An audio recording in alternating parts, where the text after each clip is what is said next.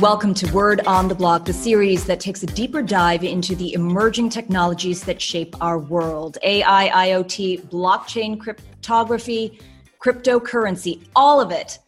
You can even include DLT at the intersection of business, politics, and economy.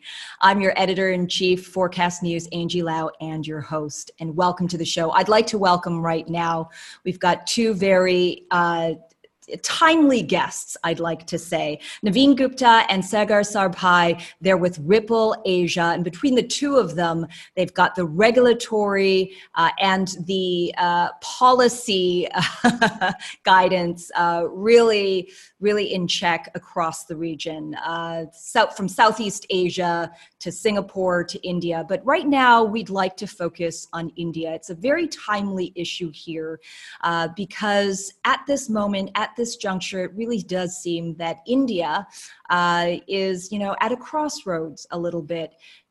You know, Naveen, um, uh, Sagar, we both know that India, for the past decade, uh, we've been we've been talking endlessly about its economic potential, a potential that has yet to be realized. I think politically, we've seen just the, roller coaster um, and and the passion of of its people to really strive to the kind of political and economic potential that everyone believes in.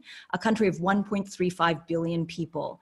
Uh, where are we today? Today when it comes to blockchain and digital assets? I want to start with you, Sagar, because we've got word now that potentially uh, policymakers are, are looking into filling the void that the Supreme Court of India has left wide open, uh, essentially uh, tearing down the RBI ban on banking for uh, cryptocurrency or digital asset uh, firms.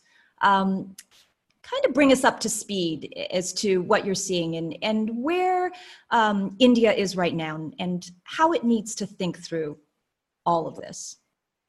Thanks, Angie. Firstly, uh, thank you so much for having us both here. It's, it's a pleasure to be uh, speaking with you. Uh, let, me, let me take you and your audience back into time uh, to 2013, where all this started. Uh, so in 2013 early, uh, RBI and the Ministry of Finance in India was still trying to figure out what cryptocurrency, digital assets, blockchain was all about. And I think back in the days, there was still that very negative perception about cryptocurrencies and digital assets globally. Uh, and that triggered a lot of warnings coming in from RBI. They said that, look, there are, we see risks and major concerns with cryptocurrencies and digital assets. So you are advised to take precautions. Uh, and these were warnings which, which kept coming out from 2013 to 2017. RBI, Ministry of Finance, senior ministers in the uh, government came out with these warnings. Uh, and then in 2018, uh, RBI circulated a circular to all their regulated institutions, kind of saying, telling them that you are not allowed to offer services to cryptocurrency digital asset service providers.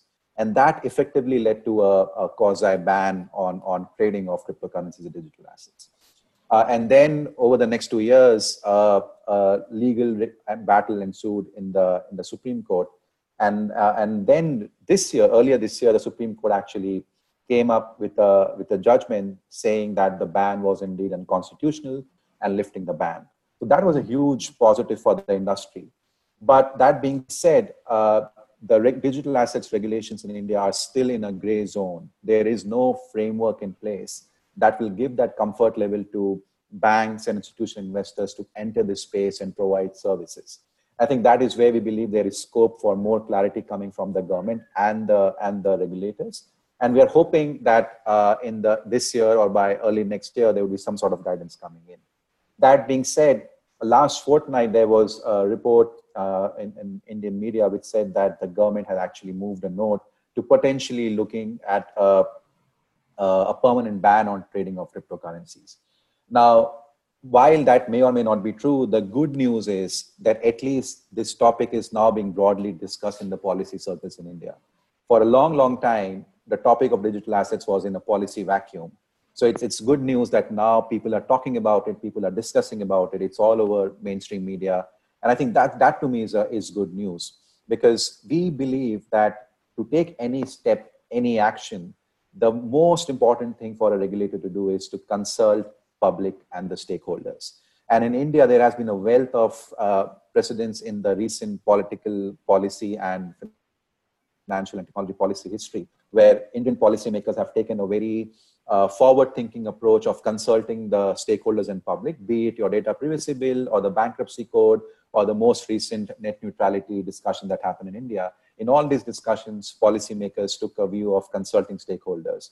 And I think we, we really now want and urge policymakers in India to take a similar uh, thoughtful approach when it comes to digital assets cryptocurrencies. So there's a framework as you said. There's a policy framework there's precedents there's there's history that you know when it comes to other emerging technologies or other initiatives or innovations policymakers in the past have consulted with the private sector and the public sector alike. Um, you know so the chance of this happening uh, for cryptocurrency and DLT and blockchain uh, stand a very, very good chance. But Naveen, you, you, you, you spend a lot of time in Mumbai. What's the buzz? What's the energy right now? Is there concern uh, that the policymakers either get it? What are the conversations that you're having? Yeah, so I think from my point of view, what I can see is um, firstly, there is a lot of confusion within the government to say who owns this right? Is it the RBI that owns it? Is it SEBI that's owns it? Does the Ministry of Finance owns it? Like who's the owner who will make the decision or who's the one who will get everybody together for the decision to be made, right? So that's one. The mm. second thing is for the last two years, there also has been narrative in India, blockchain good, digital asset bad, right? And what, and, and in our mind, it's very clear this needs to be looked together. Blockchain without digital asset is just a database which may or may not serve the problems that India is looking to solve, right? And then the third thing is that we need to give clear signal to foreign investors, right? So if there are investors who are coming into India expecting that there is no law against trading cryptocurrencies or digital assets, then we owe it to these investors to give them a clear guideline whether you can do this or not. And clearly, because this issue has been in discussion for quite some time. And as you know, India is the fifth largest GDP in the world. It received 79 billion US dollar just in remittances from overseas. So the buzz on the ground is state of confusion. That's what I would say. And hence mm. it's very important for India to come out of this fog and essentially say, hey, you know what, this is the lead regulator. This is how the consultation process would work. And this is when and how we are going to make a decision. And we want to incorporate everybody's views and then make the decision that's best for India. And that's what the individuals, institutions, and the investors are looking for, nothing more. Well, as we all know, politics can make messy bedfellows, uh, unfortunately. And authorities uh, recently in India have announced that all foreign investment would be screened, which essentially would mean delays. That's the kind of message that's being sent out to foreign investors right now. So, Naveen, I just, I'm curious, can you give us an overview of the venture capital market in India? What's the appetite that you're feeling for blockchain in the digital asset space, uh, both domestically and foreign inbound? So definitely I can speak about the blockchain and the digital asset space. For that, in, there is no other market like India, right? Uh, even if we look before 2007, if you look at the ban, the crypto market in India was doing very well. Very large amount of trading used to happen in India. If you look at reports in the last three months, exchanges that are in India are reporting increased volume. Recently, we had Binance and a number of other institutional players making a play for India who are present globally but now want to invest in India as well, right? India, like I said, is a 79 received 79 billion US dollars in remittances. So we are very excited about India, for example, to bring our on-demand liquidity into India, which essentially lowers the cost of remittances for everybody. So as you know, there are about 35 million Indians who live overseas, and mm. they send very huge amount of money into India. And on, on an average, they pay 7% of the principal, principal value that gets taken away every time they remit money into India and we want to make it easier, faster, better, and cheaper for them. And that would not be possible uh, without using digital assets. And we are waiting for this regulatory clarity to then introduce this solution into India. And I think there are many more like us, right? For, uh, for us and all the others, investment is not an issue, but the key issue is without a regulatory, clear regulatory signals, we can't move ahead. And that's something that um, Ripple Asia, that Sagar, you you helped lead uh, the policy paper. Um, you know, hoping to really lay out, uh, you know, piece by piece what policymakers and legislators really need to consider. But I wanted to focus on uh, digital asset space because this is a really exciting space for India. It allows the middle class and uh, upper uh, income uh, citizens to really participate in a part of the economy that they might not have, uh, especially if you take a look at securitized tokens, perhaps if you take a look at the real estate market, for example. Um, you know, it's uh, it's been said that uh, land rights are at the center of all scandals in India, and and I guess uh, you know even if a fraction of that were true, um, you know this is a huge market that can actually uh, be cleaned up and given access to a lot of people, especially with a population of 1.35 billion, you know, middle class to be able to participate in a meaningful and transparent way. Where are policymakers there? Where are industry giants here when, when it comes to thinking about the digitalization of traditional assets? Yeah. So, uh, as Naveen mentioned uh, earlier, uh, for a long, long time, the narrative in India has been blockchain good, crypto bad and, and the idea behind this paper was to define and highlight why the two go together, why the two go hand in hand.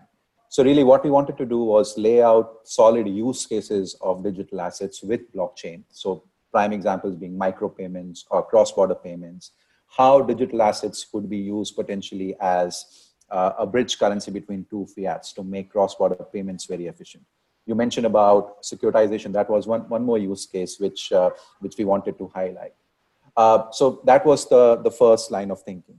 The second line of thinking was we wanted to, there has been a lot of discussion around what a good regulatory framework should look like. We have talked about the, the high level principles. Let's say the framework should be technology agnostic, it should be principles based and not rules driven, and it should be risk proportionate. Uh, so the industry has been talking about those kind of very high level concepts for a long, long time. But we wanted to give a very detailed blueprint to the regulators. We wanted to talk mm. about what other countries have done around taxonomy, for example, because again, as Naveen mentioned, there has been a lot of confusion in India around who will own this space, whether it would be the securities regulator SEBI, or whether it be the central bank RBI, or possibly a new agency. So we wanted to lay out our recommendations, taking cues from some of the more forward-thinking regulators like the UKFCA, the Monetary Authority of Singapore, and the kind of steps they have taken. So taxonomy being one. Then we talked about some short-term, low-hanging fruit. So one example we gave was how can so India has a free trade zone called Gift City, and that's in the state of Gujarat. So we suggested that maybe you can look at Abu Dhabi Global Markets in UAE, which is a similar free trade zone, and they actually introduced a very thoughtful framework for digital assets uh, outside of the UAE central bank regime. So we kind of propose that you can take cue from that and maybe in the short term, allow cryptocurrency trading to be done within that free trade zone. Uh, then there were other uh, measures such as uh, introduce, allowing crypto-based use cases to be included in Reserve Bank of India's regulatory sandbox. Uh, that again could be a low-hanging fruit. And then the yeah. paper talks about more mid to long term solutions like what are the specific legislations and regulations that need to be amended uh, to include to have a conducive framework for digital assets. The key among them being empowering the uh, securities regulator SEBI to uh, regulate and license digital asset exchanges and custodians. But how does that policy, and Naveen, maybe I'll ask you this as a follow up, you know, how do these inform your conversations, for example, uh, you know, real estate? Let's just, let's just talk about some, uh, you know, real use, uh, real world uh, possible uh, applications there. You know, you've got the uh, stakeholders, the institutional bodies like the Real Estate Regulatory Authority, insurance regulators. are, are these bodies actually thinking about it? Are they having conversations with you about it? How are they thinking about this holistically? Right. And I'll even take a much simpler use case than real estate. So let's look at the yoga market globally, right? The yoga, yoga market. That's right. Namaste. Yoga is to India. Yeah, absolutely. Yoga is to India what pizza is to Italy, right? So, I mean, of course, yoga came from India, and there is a great respect for a lot of people in India who can teach yoga. And we know we are all digital now, right? So it's fairly easy for, uh, uh so yoga market globally is about 100 billion US dollar plus, right? So let's assume Angie wanted to learn yoga and she says, hey, you know what, there are 100 trial teachers in India. Let me pick up a person who already has a website, has got certain certifications in yoga, and you wanted to take a trial class. Everything is possible over Zoom, everything is possible digitally. The only problem is that Angie cannot transfer 100 Hong Kong dollars from her account in Hong Kong to the yoga teacher in India. That's the biggest issue that today stands in the way for millions of yoga teachers in India to essentially be commercially available to people all over the world who want to learn. And this was the main idea behind yoga itself, that it should be available to anybody who wants to learn. So the medium is there, but the payment system or the cross-border system that essentially stops them because the friction is so high. So to my mind, in some way, India is un- underliving its potential mm. with not enabling these new technologies to come in to solve decade-old problems. And these can be done legally. These can be done in a very regulated manner in which uh, when uh, crypto onboards onto an exchange, full AML and KYC can be performed. And similarly, when somebody sells it, full, full AML and KYC can be performed. So within the regulatory framework itself, if there could be um, uh, innovation that could be available to India and we are not providing them the tools or the policymakers are not providing them the tool, then in some way we are crippling innovation, right? And yoga is just one example, but there are tons of others which India could India could provide to the world, but we are not able to. And we have had these discussions. So when we have this yeah. discussion at an individual level, right? So 101, and I give the same yoga example to anybody at the policy, they totally agree. But somewhere there is a disconnect in terms of everybody getting together, making it a priority to say this needs to be solved and the right decision needs to be taken. I mean, one yoga on one hand, and then DeFi uh, as a potential uh, at the other, and, and uh, India could it truly uh, be a um, innovation leader in in this aspect, and yet. Um, I guess at the end of the day, we're still just really waiting for regulatory guidance and policy guidance from uh, Indian lawmakers. Absolutely. And also, if you look at just the nature of India itself, India is a land driven by entrepreneurs, right? I mean, if you look at the, the internet industry, uh, that means in, in 1999, when Infosys, I mean, you name it, the top outsourcing companies in India essentially rose from India. And these were all entrepreneurs who essentially brought the new industry to life for the, for, for the greater good of the country. And India has got so much of entrepreneurial spirit, and all they need is clear regulatory policies for then a lot of these entrepreneurs to then build their business models on the top of it. And I wouldn't be surprised if there are thousands of companies, entrepreneurs who today are in the gig economy, who are uh, building business models. They're waiting for for the, the policy clarity to be, to, to be there, then to be able to offer goods and services to people around the world. I mean, if we were to do a back of the envelope calculation, what, what would you say is the pent up demand of entrepreneurs waiting to unleash their entrepreneurialism from you know goods and services to digital assets and everything in between if the policymakers were clear and specific about uh, blockchain and cryptocurrency? Yeah. I think the easiest way for me to think about it would be there are about 20 to 25 million developers in the world right? Roughly, like coders, people who code, provide codes, right? And I can think of each individual person almost as an entrepreneur in himself or herself because each coder can essentially say, hey, you know what, here's an idea, they code, put up a website, and their goods can get sold, or the information can be available to uh, 7 billion people around the world, including India, right? Now, majority of these coders are in India. Almost 9 to 10 million coders out of this 20 to 25 million population are in India. So there is a huge potential. To my mind, sky is the limit. So if you look at even the gig economy figures, people who outsource and do coding, do presentations, do logo designing, there is a very significant number who come from India who essentially say, hey, Angie, you need a logo design. It is two hours of my work. And yes, for 200 Hong Kong dollars, I'm happy to do it for you on my part time on a Sunday. So there is, of course, clearly a very large formal economy, but there is a very large, um, you can call it a, a gig economy that is in parallel. And if I look at going forward, maybe the formal economy will not grow so so big or it will not grow so fast, but it'll be the gig economy that takes off and it provides uh, employment to people. And for that, the cross-border payments absolutely need to be sorted out.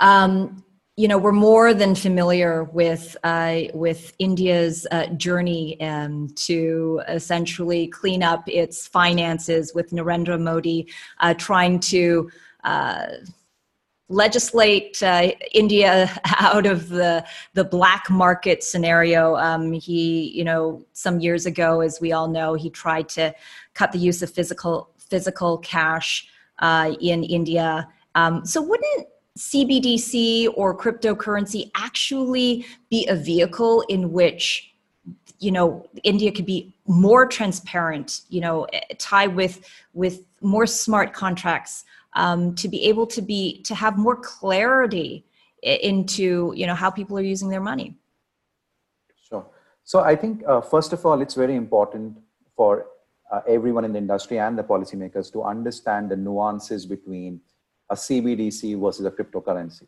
And I will actually use the word digital assets because digital assets are basically uh, a new form of technology which are not backed by anything. So if you look at the native neutral digital assets like Bitcoin or XRP, they are not backed by anything. They are, they are backed by mathematics. Right? But a stable coin or a CBDC is actually backed by uh, a, a, basket of asset classes or fiat currencies. So th- that's, that's the difference.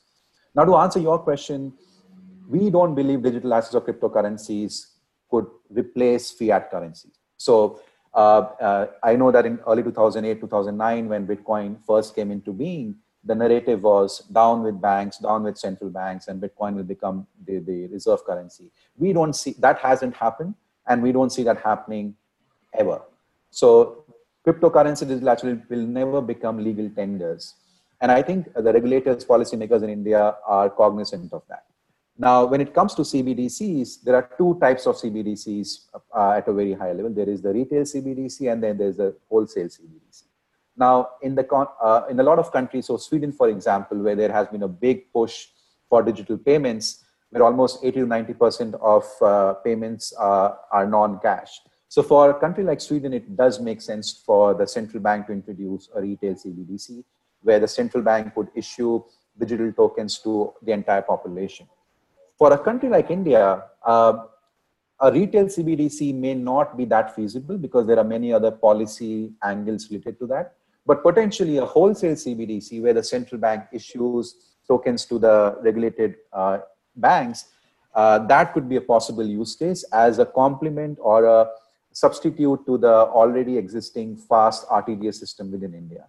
So, so yes, there, uh, as you mentioned, uh, Prime Minister Narendra Modi has been a big advocate for a push towards digital payments. And uh, in the post-COVID world, there will be a bigger push uh, organically. And I think uh, a combination of CBDCs and digital assets could potentially boost that, that, that push towards uh, digital payments, where digital assets will be the, the bridge between fiat currencies instead of potentially replacing them.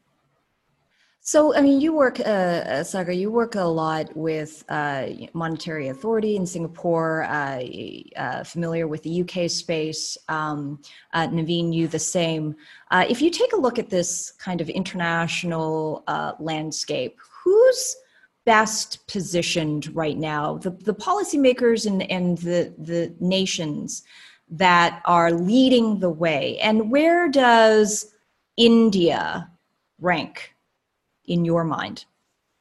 So uh, let's again let's take, travel back into time and look at the adoption curve of crypto assets. Right, you, it has been a classic innovation cycle that we have seen playing out.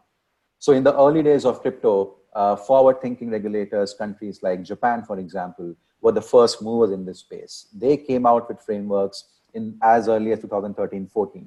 So Japan took the lead globally, uh, and you could argue that was triggered by two potential uh, big hacks and they were really uh, forced into coming up with framework but that actually acted as a trigger to innovation. And today japan along with a couple of other countries in apac are the leaders in this space.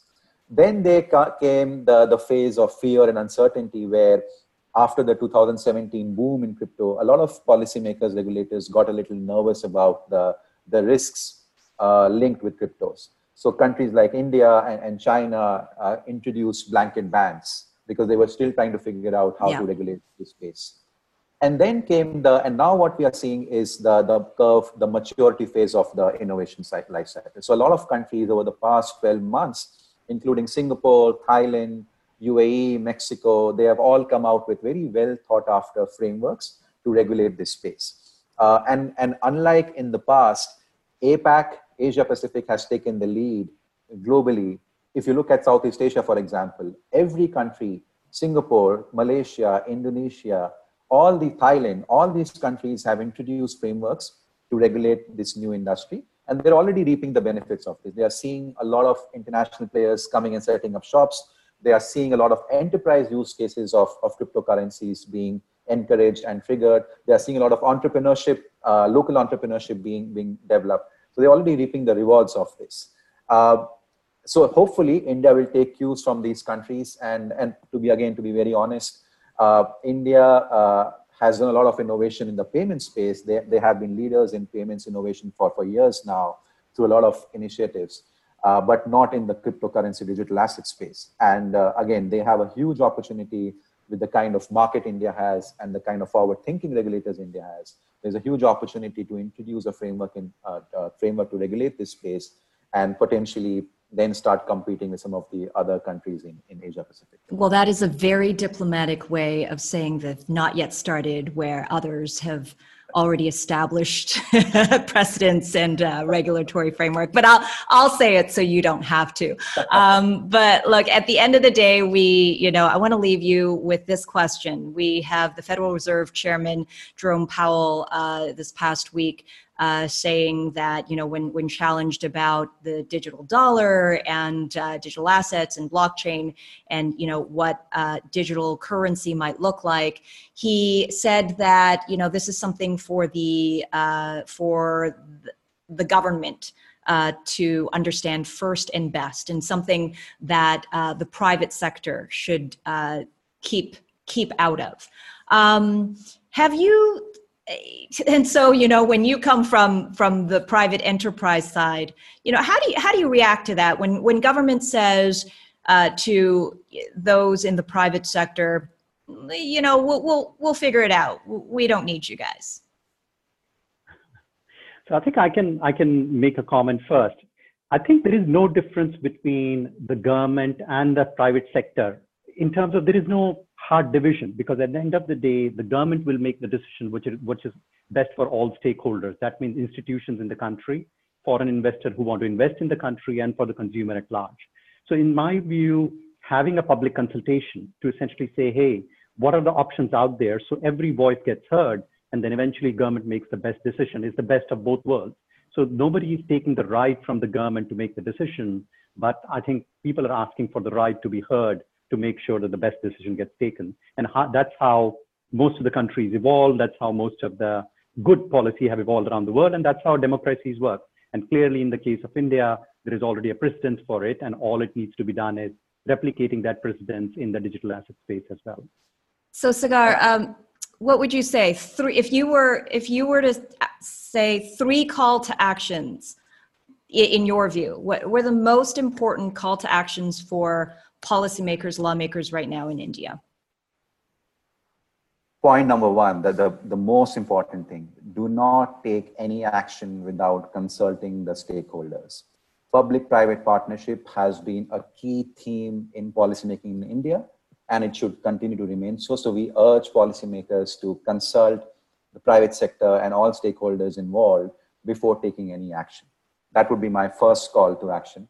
Second would be to see what other countries, specifically in APAC, have done, take cues from them around taxonomy, how to regulate this, which regulatory body will be supervising this new framework, and then take a proactive measure, which is uh, and introduce a, a, a framework which is technology agnostic, principles based, and risk proportionate, uh, and make sure that there is a balance between innovation and risk to kind of encourage more entrepreneurs and, and innovation in India. And, and number three would be again, India has a huge opportunity. So instead of saying blockchain good, crypto bad, look at this picture more holistically and, and understand the, the positive use cases of digital assets and cryptocurrencies. And then again, use that to kind of encourage more financial inclusion and, and uh, lower barriers to commerce, push more digital payments, uh, which, has, which is consistent, which has been a consistent theme in India uh, in Prime Minister's Modi regime. And again, so look at this whole thing holistically. So these would be my three calls to action. To well, I think if one thing it could not be made more abundantly clear is that sometimes the world uh, has different plans for us. And so for all of these central banks who are in the business of uh, you know trying to manage risk i think coronavirus and covid-19 have certainly taught us that there's no amount of managing that could have prepared uh, us for this uh, nearly catastrophic event. Uh, but but what it also allows for us to see is uh, the opportunities in digital transformation. Uh, certainly, cryptocurrency and blockchain is part of that conversation. Uh, and I think, uh, to your points, uh, indeed, Naveen and Sagar, you know, more and more of us are are waking up to the fact that these conversations must be made with with full transparency, uh, full engagement, uh, and it, it, certainly can't be on the ivory tower and, uh, on the hill. It's uh, we're all in the same boat these days. Um, but I want to thank you so much, uh, both of you, for really kind of giving us uh, not only a perspective from the ground in India, but you know all the way to the top in what policymakers must and should be thinking about. Those are very clear call to actions. And i think a lot of uh, foreign investment money is is betting on it. Um, and more than that 1.35 billion people are betting on it too. Naveen sagar thank you so much. Uh, that's naveen gupta and sagar Sarbhai from ripple asia. I'm your editor-in-chief Forkast news angie lau and your host of word on the block. Thank you for joining us on this latest episode. Until the next time Thank you.